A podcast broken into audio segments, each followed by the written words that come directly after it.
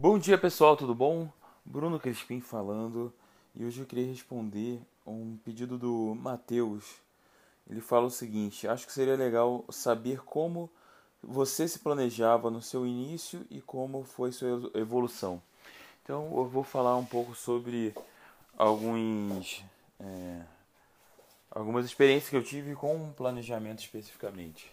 Começando por um, por um fracasso aí, um problema é, que foi excesso de planejamento, no sentido é, é eu estava fazendo mais um estudo do, da minha história do que tentando colocar ela em prática.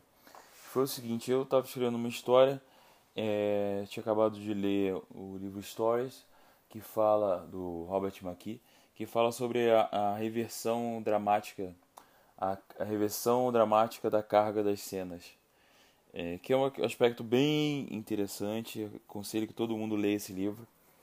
É, tá cheio de coisas muito importantes.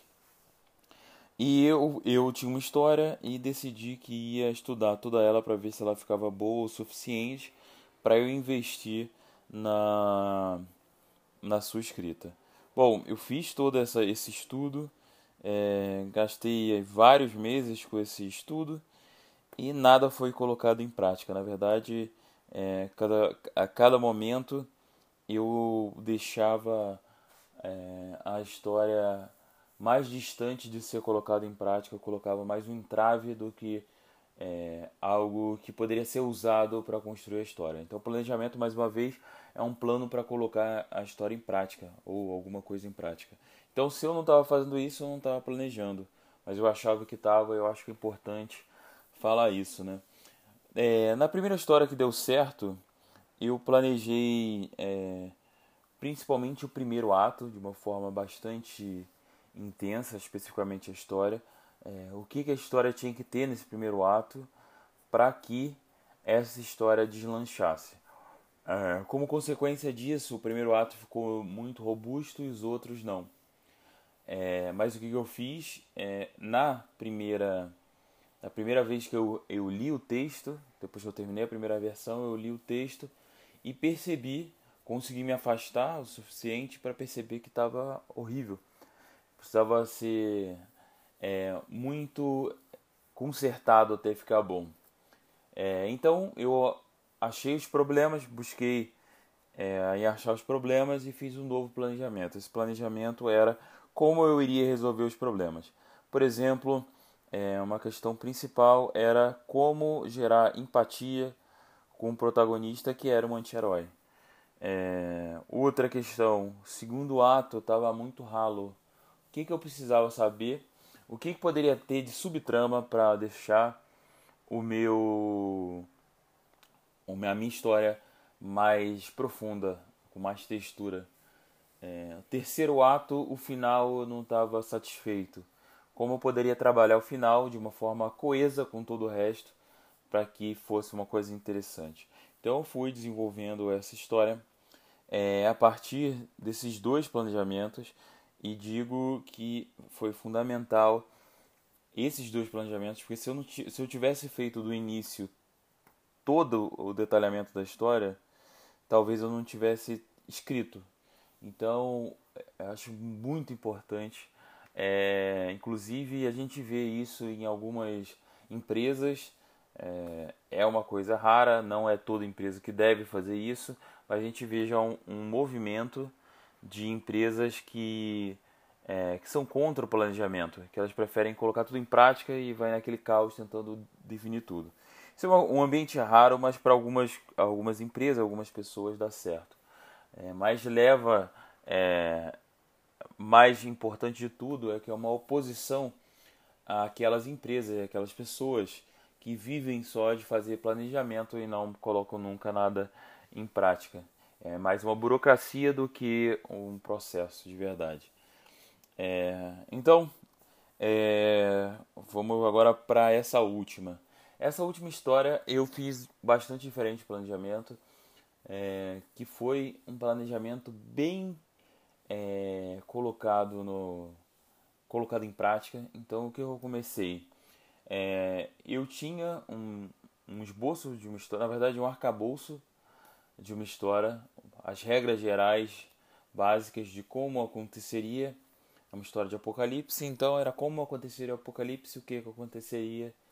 É, e a partir daí eu fiz alguns testes, principalmente do primeiro capítulo, como essa história começaria.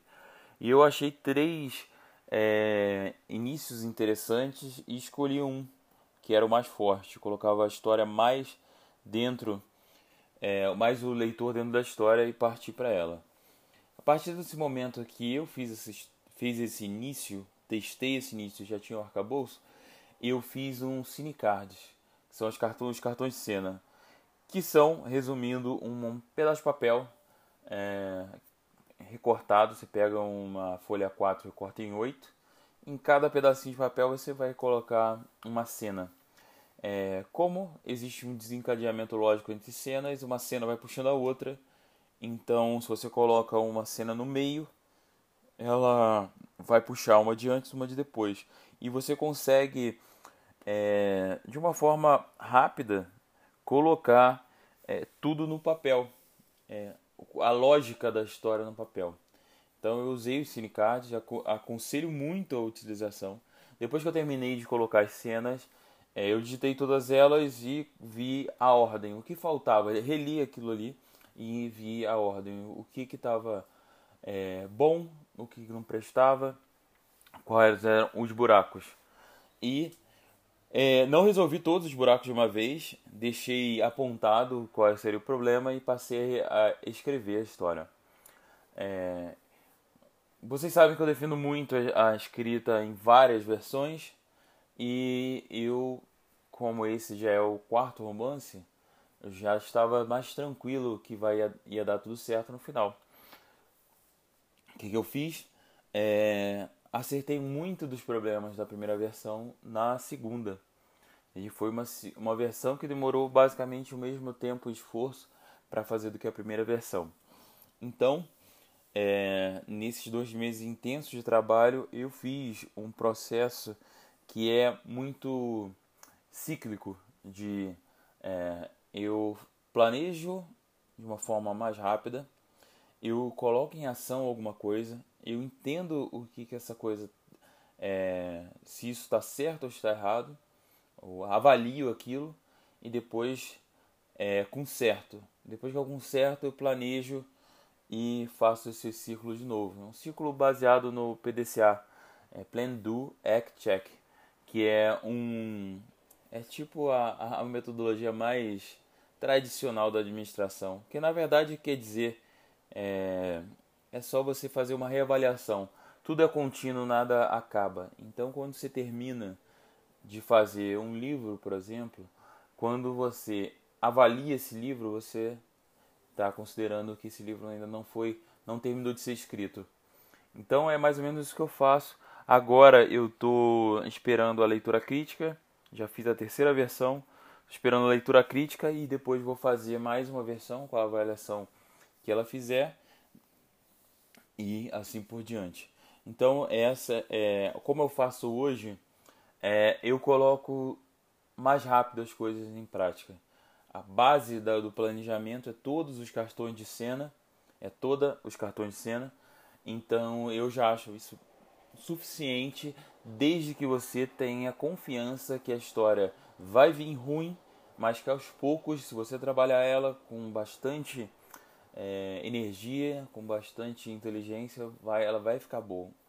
Então, é, se você acredita que essa história vai ficar boa, é só colocá-la em prática e trabalhando é, ela aos poucos. Por quê? Porque muito da história você não conhece na hora do planejamento. Assim, por mais que você tente planejar de uma forma é, muito detalhista, você não conhece os seus personagens ainda pode conhecer melhor o seu protagonista ou vilão, mas todos os personagens não. E pro, provavelmente, assim, a minha experiência é que eu, eu conheço de verdade, na sutileza, mesmo o protagonista ao longo das versões, não é nem na primeira nem na segunda. E aos longos das versões eu vou entendendo as nuances dele. É, então eu acho que vale a pena vocês colocarem, tenham foco em colocarem em prática.